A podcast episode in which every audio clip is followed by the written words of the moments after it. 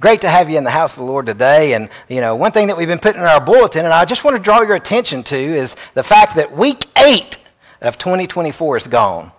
Just like that. So, what have you done for the gospel's sake in these first eight weeks? And more importantly, what are you going to do this next week that makes a difference? Something to consider. Well, I tried to get tricked this morning. They said, what we want you to preach on is how come wives make the rules, but they don't have to follow them. so, but I'm not that stupid. so, so this morning, if you have your Bible, turn with me to Psalm 62. Psalm 62. As you're turning there to Psalm 62, I just want to take us back in time, maybe just a little bit. And I want us to think about a game that many of us have played when we were little, and some of you even know and play today, and that's the game of red light, green light. So this morning, the title of my sermon is Red Light, Green Light. And if we think about red light, green light, and how does that work, we understand that, now we can't play it because there's no running in church, all right? So we're not going to do that. But we are going to go through the rules just a little bit of how red light, green light works. So if we're playing red light, green light, obviously you all would line up in the back of the church. I would turn my back, and when I said red, a green light, what would you do? Run. When I said red light, what would you do? Stop. Absolutely. So, green light means run. Red light means stop. But what happens when I say red light and you don't stop? You got to go all the way back, right, and start over again. So you got to go back to the starting line and you start over again. So if we think about a strategy, how do I win at red light, green light?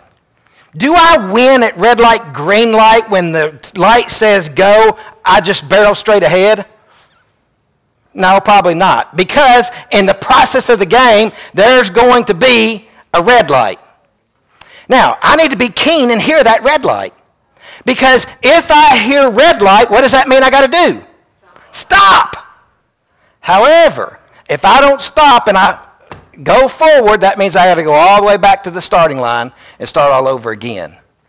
So if we think about red light, green light, obviously we would say, you know, the strategy there is being able to obey and listen. The strategy there is not in the go, and the strategy is not even so much in the stopping. It's the waiting in between. And that's the thing we struggle with the most, isn't it? You see, as a society, as we think about the type of people that we are, we're a go kind of people. I mean, think about how crazy hectic your life can be. Think about all the things that you're running to and from. And, you know, we get so distracted, and, and sometimes we are so distracted on the go, go, go, go. We're not even listening for the stop. But just because you're running and just because you're going, does that mean you're going in the right direction? Not all the time. Not all the time. You know, back in April, I preached a message and it was entitled No Shortcuts with God. And the verse that we utilized then was out of Psalm 46 and verse 10, and it said, Be still and know that I'm God. And I just can't get away from that thought, and that's kind of where we're going back to this morning. So if we turn our attention this morning to Psalm 62, it's that idea of waiting. And so as we see the Psalm of David there in Psalm 62, David pens this Truly my soul waiteth upon God. From him cometh my salvation. He only is my rock and my salvation. He is my defense. I shall not be greatly moved. How long will ye imagine mischief against a man? Ye shall be slain, all of you, as a bowing wall shall you be, and as a tottering fence. They only consult to cast him down from his excellency. They delight in lies. They bless with their mouth, but they curse inwardly. Selah. Now pay attention to these next verses here, beginning in verse 5. My soul, wait thou only upon God, for my expectation is from him. He only is my rock and my salvation. He is my defense. I shall not be moved.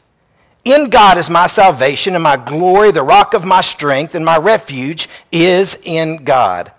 Trust in him at all times, ye people. Pour out your heart before him. God is a refuge for us, Selah. Surely men of low degree are vanity, and men of high degree are a lie, to be laid in the balance. They are altogether lighter than vanity. Trust not in oppression, and become not vain in robbery. If riches increase, set not your heart upon them. God hath spoken once, twice I have heard this, that power belongeth unto God. Also unto thee, O Lord, belongeth mercy, for thou renderest to every man according to his work. So, right in the middle there, we see an idea from David. We see a concept from David, and he says there again in verse 5 My soul, wait thou only upon God, for my expectation is from him. He only is my rock and my salvation. He is my defense. I shall not be moved. Now, if we think about that and we think about that desire to wait upon God, and we think about the idea of red light, green light, the winning is in the waiting. That's how you win. That's how you win. It's in the waiting. Now, when's the last time you played red light, green light? Y'all are looking like, oh, it's been a long time. You're lying. You played red light, green light as early as this morning or yesterday, I guarantee it. Because the reality is this every decision that we make is really a game of red light, green light. Every decision that we make is a game of red light, green light. Here's the problem we think that we're the ones calling the shots in terms of go and stop. Red light, green light's not played that way. It's played by us submitting to that who's calling the shots. And in our Christian life, the person who's calling the shots is God the Father. So as he's calling the shots and he knows exactly where we're running, even though his back may be seen to be to us, when he says go, we heed the go. But when he says stop, what does that mean? Stop. That means stop. Every decision that we make, put in that perspective, is a game of red light, green light. Think about the things that you say. Do you ever say something and you wish you hadn't said it? All the time. Do you ever do something and you wish you hadn't done it? All the time. Do you ever find yourself in a situation and you say, How did I get here? What am I doing here? Those are games of red light, green light. But you see, we get so busy on the go, go, go that we never stop to listen. And if we don't hear the stop, we'll never gain the wait. And that's where your Christian life is won. It's in the wait. Think about that. Let's think about it in terms of go. If, if we say go and we think about life as go, we like that, right? I mean, that's smooth sailing. I'm, I'm going. This is where I need to go. So if we think about that green light, what does it look like? How do I know if I'm heeding what God would have me to do from a green light perspective? Well, I think Hebrews sums it up in a great way. In Hebrews chapter 13 and verse 20 and 21, it says this. It says, Now the God of peace that brought again from the dead our Lord Jesus, that great shepherd of the sheep, through the blood of the everlasting covenant, make you perfect in every good work to do his will, working in you that which is well pleasing in his sight through Jesus Christ, to whom be glory forever and ever. Amen. You see, God's desire is to make us perfect in every good work to do his will. According to our own power? No. It says, according to what he did through the Lord Jesus Christ, the great shepherd of the sheep, through the blood of the everlasting covenant. God did not send his son Jesus to die on the cross in vain. God sent his son Jesus to make a way for us to live our Christian life in accordance to his will. So what does it look like to be a green light from God? What does it look like when God says go? Well, I think there's some common things that we can see when God says go. The first of those is when God says go, it's always, always going to align with Scripture. God will never tell you to go in any direction that's contrary to His Word. But how many times do we get ahead and we say, hey, God, this is what I've already got planned, so won't you just come on and catch up with me up here? What, did you heed my word? Did you look in my word? Did you try to understand what my word says about that? Well, no, but everybody else is doing it. So if everybody else is going, I'm going to go too. That's how I win the game. The faster I go, the better I can get to the finish line. That's not how you win the game. You win the game by being obedient. If God says go, you'll know it'll align with Scripture. Not only will it align with Scripture, but if God says go, He's going to change your circumstances. He's going to change your circumstances. You know, many times we find ourselves in life almost complaining when a circumstance change. You know what? If we're being what God would have us to be, look at that and ask God, God, what are you trying to do here? What is you trying to do in the midst of this circumstance?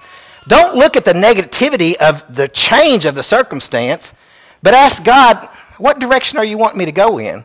He may be protecting you from something that you don't even realize, and you won't realize it until you get a little further down the road. So if we have a change in circumstance, it very well could be that God's just saying, hey, I want you to go, but I want you to go in a different direction. Not only will it always align with Scripture, not only will our circumstances change, but it's going to be confirmed in prayer and through others. That doesn't need to be our primary thing there, is that prayer and what others say or think. What matters most is what God says. But still, yet, if it's in line with what God would have us to do, we can rest assured that we're going to seek counsel and find that same counsel that'll lead us in that direction. And although we may be nervous, you know what right feels like. You know what it feels like. It's that settled peace that you get. Don't discount that settled peace that comes. You know, the Bible reminds us, for God is not the author of confusion, but of peace, as in all churches of the saints. If you're uneasy about something and you don't have a settled peace about it, guess what? That's stop and wait. Stop and wait. How are you going to win the game? You're going to win the game by just being obedient. He'll tell you to go when it's time to go, but right now it's just stop and wait. You see, so many times we can get ahead of that. What's the goal look like? The goal, again, is aligned with Scripture. We may see our circumstances change. It's confirmed in prayer and others, but it's right. It's right. Maybe not right from all the circumstantial evidence and what I'm seeing, but I know in my heart it's right. God confirms in our heart that it's right. What about stop? Stop. If I hear the word stop, then I know right off the bat, I can pretty much rest assured it's going to be contrary to God's word. Stop is anything that pulls us away from God and not towards Him. Stop is when that conviction comes. Praise the Lord for conviction. Praise the Lord for Him showing us when we shouldn't be doing it. I am so thankful for that. Matthew chapter 16, beginning in verse 24, it says this Then said Jesus unto his disciples, If any man will come after me, let him deny himself and take up his cross and follow me. For whosoever will save his life shall lose it, and whosoever will lose his life for my sake shall find it. For what is man profited if he shall gain the whole world and lose his own soul? Or what shall man give in exchange for his soul? For the Son of Man shall come in the glory of his Father with his angels, and then he shall reward every man according to his works. Verily I say unto you, there be some standing here what shall not taste death till they see the Son of Man coming in his kingdom. As we look at that, it begins and it says this If any man will come after me, let him deny himself and take up his cross and follow me. Isn't that all the Lord wants? is just for us to follow him. He says, I just want you to follow me. Now let's talk about stop for just a second. Stop. We can equate that to sin. And, and it's easy to say that the thou shalt nots are pretty clear, right? Thou shalt not murder. Thou shalt not commit adultery, thou shalt not steal. All those things are pretty clear. We know that those are stops. But you remember where we started? We said in the game of red light, green light, and it happens all the time. If you've ever watched kids play red light, green light, you say green light, and they take off as fast as they can, they're going. And you say red light, and you've got two or three that are going to stop, but when they stop, what do they do? They dramatically, you know, they try to fall and just get a couple more steps ahead of that. That is exactly what we do in our Christian life. When God says stop, instead of stopping and waiting, what do we do? I hear the stop, but if I can dramatically get a couple steps ahead, then I'm going to be a little bit better off. When I dramatically try to get a couple steps ahead, where am I going? Towards the finish line or back to the start? Back to the start. That's the rules of the game, right?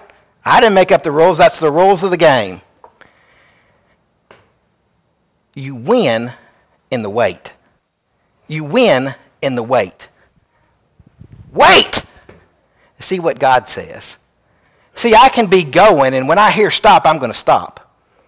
But then when he says go again, then I can go. I'm going to get there a lot faster than I, I get all dramatic and try to fall and do everything else. Now, I'm going to share with you a very practical application of this. And it's something I read, and it, uh, it kind of holds true. But I want you to think about this, and I want you to think about it for your personal circumstance. And what I'm going to read is not some horrible, heinous sin, not anything that's, you know, oh my goodness, they should have stopped.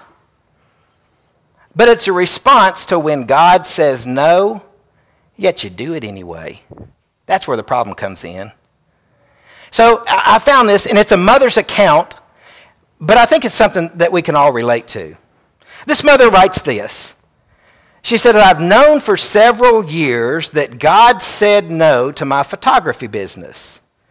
But taking pictures wasn't a real sin. I wasn't getting drunk or cheating on my husband, and I liked photography, and people seemed to like my work, so I pursued it anyway. But it's funny what happens when you do something after God has said no. It might become very difficult, and you have to work way too hard. You might begin to even hate it. When it was something you really liked to begin with, or he might take it away from you altogether. He will get your attention. He will continue to convict you. Just because you pulled a four year old and folded your arms and poked out your lips and stomped your foot and acting like you didn't hear him doesn't mean that God gives up. He is God, and He said no. If you move forward anyway, you do so at your own risk and in complete defiance of Him. But it's just photography. You say it's just something to do for fun. True. But I tried to push beyond that. I tried to act like my own outside of God's sovereignty. I tried to make it what I wanted it to be. She goes on and writes, See, I thought that I would be a photographer when her daughter went back to school. I'd worked up a nice side business while I was at home with my kids, and I thought I could build up to that point. It would be my full time job so I wouldn't have to go back to work. But she said, The Lord said no. She said, It honestly took me several years to let go. I kept holding on to little bits and pieces of it. I almost completely stopped doing weddings, but kept doing regular sessions. Then I slowed way down to regular sessions, but in the end, God had made it clear the answer was no. The answer was not, you can do other stuff, just not weddings. The answer was not, you can do a few sessions a month to make extra money. The answer was not, you can keep working with your past clients, just don't take on new ones. The answer was no, not at all, none, stop it now. Taking pictures, was it a sin? No. Making extra money, was it a sin? No. But continuing to do something that God told you not to do is a sin. You know, if we think about that practical application, how many times does that describe us? How many times has God said, stop? Don't do that. I don't care how innocent it might seem, the answer is no. Yet what do we do? We do it anyway. We just go back to the game of red light, green light. We hear the stop, but if I can just fumble a few steps ahead, maybe I'll just do it anyway. Maybe I'll get to a position of winning. You know what it is?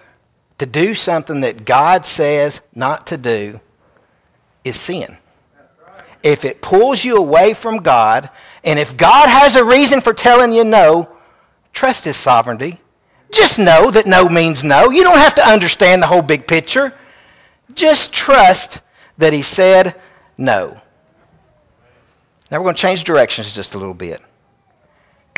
We're playing red light, green light. Green light means go. How do I know if it's God saying go? Because it's going to align with Scripture. How do I know if it's God that says go? It's because my circumstances are going to change. How do I know if it's God says go?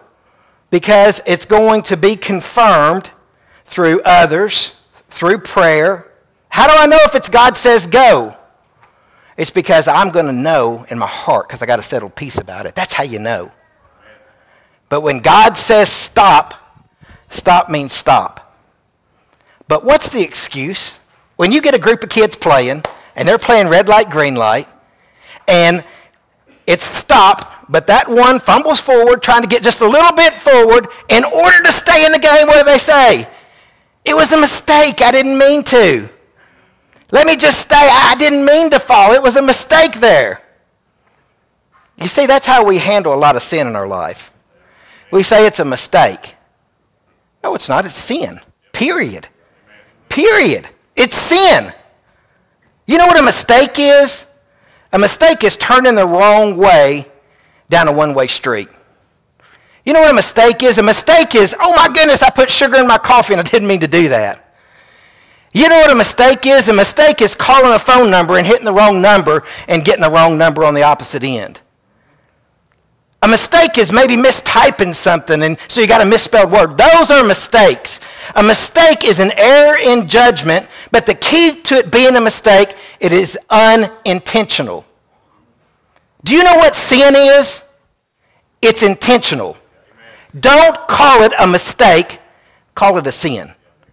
You see, the problem that we have is that we don't call sin sin. And if you're not going to call sin sin, then I can promise you this you're not going to deal with sin like God says deal with sin. And then we wonder, how come I got in such a mess? How come I'm not winning in this game of life? God said go, and I was so busy going in the direction He told me to go, I didn't even hear the stop. And if I did hear the stop, it wasn't a real sin. I can get a few more steps in there and then say, it was a mistake. Will you ever repent of a mistake? No. Will you repent of a sin? The answer is yes. Listen, how many, well, we've all heard it. How sick do you get of hearing politicians, public figures, standing before the people they represent or a massive audience and say, I hope you all can forgive me. I made a mistake. I cheated on my wife with a 20 year old. It was a mistake. It was not a mistake, it was an intentional sin. How do we deal with sin? How do we deal with sin? How do you get right with God so that you can play red light, green light as He intends? Take your Bible and flip back just a couple of pages to Psalm 51. Psalm 51, in my mind, is David rightly dealing with sin.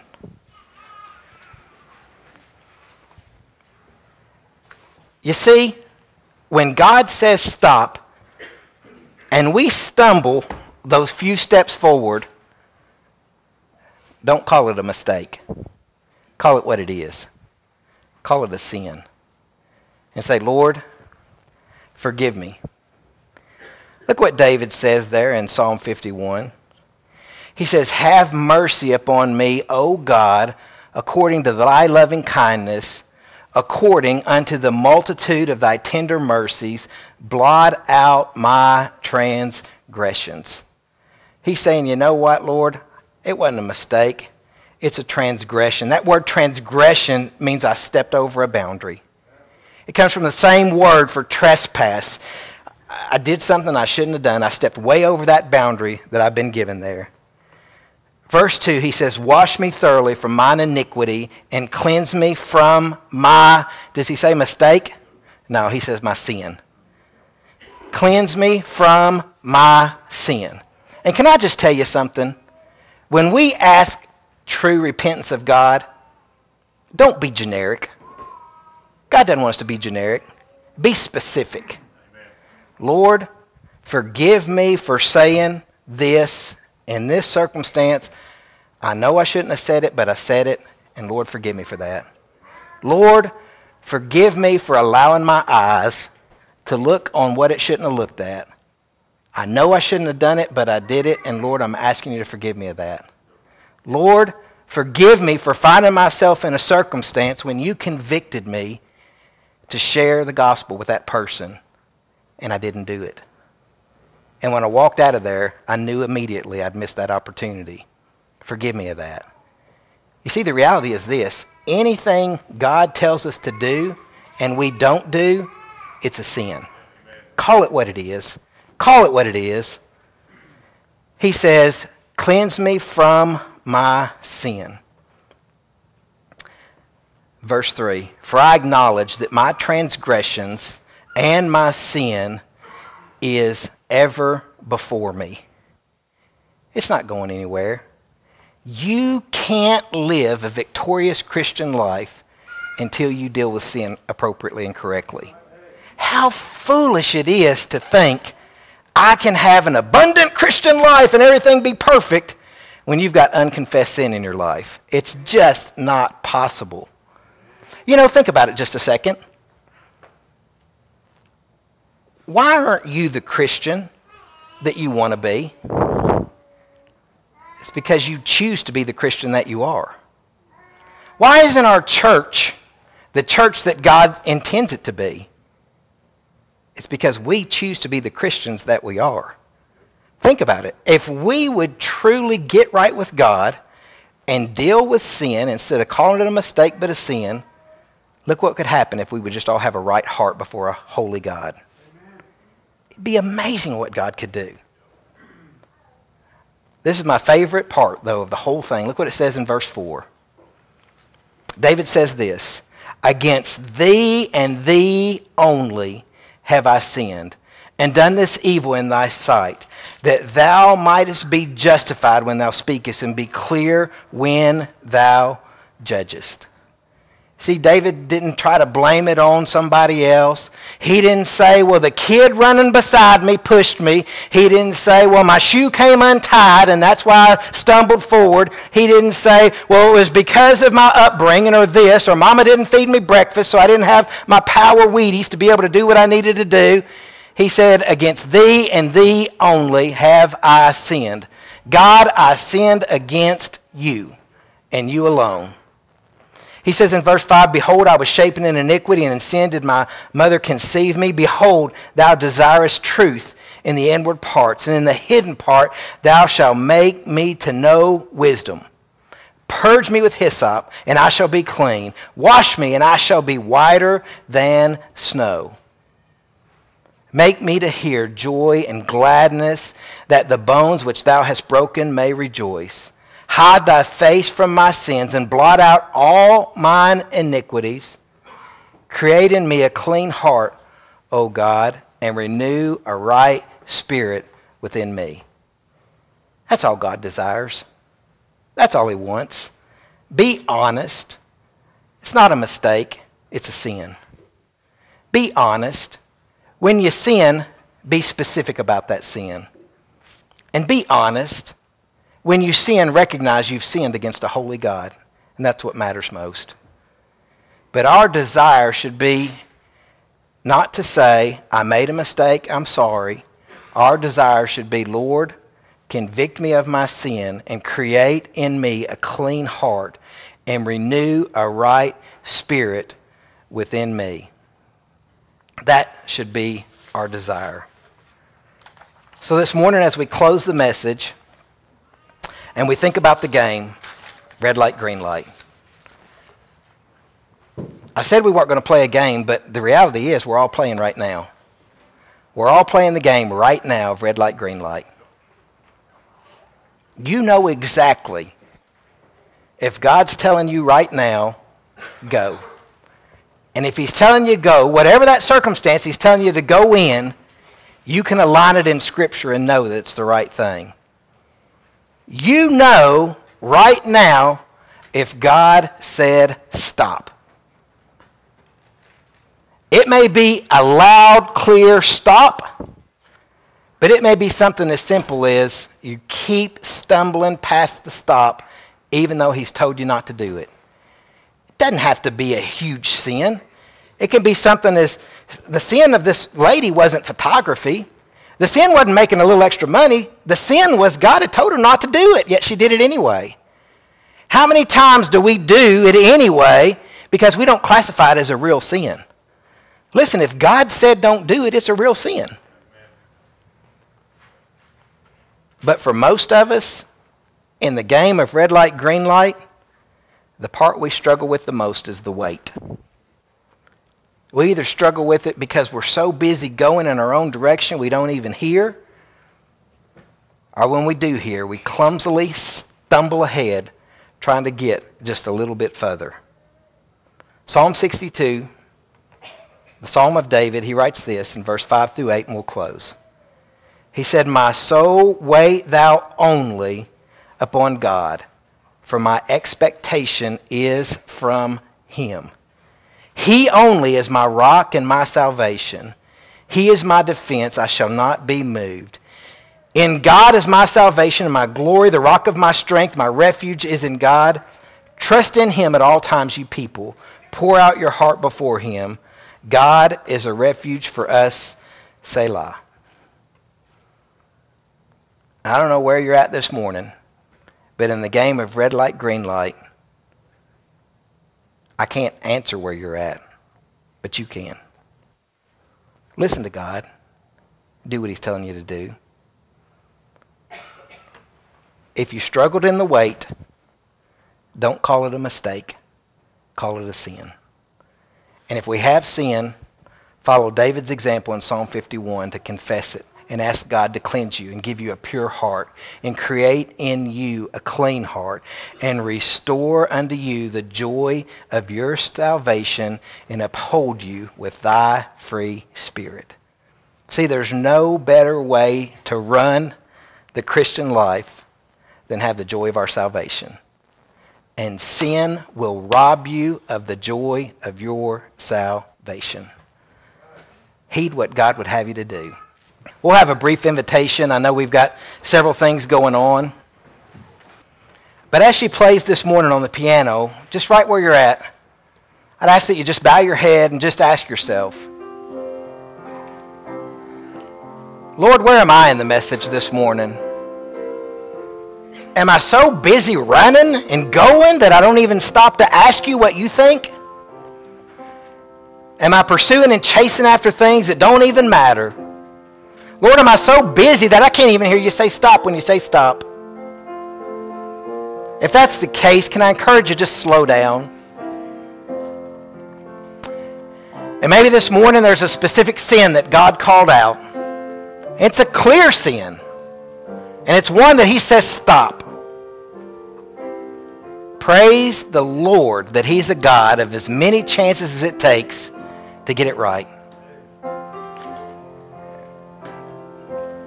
Praise the Lord that our reliance to live the Christian life is not dependent upon our own strength, but it's dependent upon His strength, as David proclaimed. And for me, if I'm being honest, the place I struggle with the most is the wait. Lord, help me not to stumble forward and call it a mistake.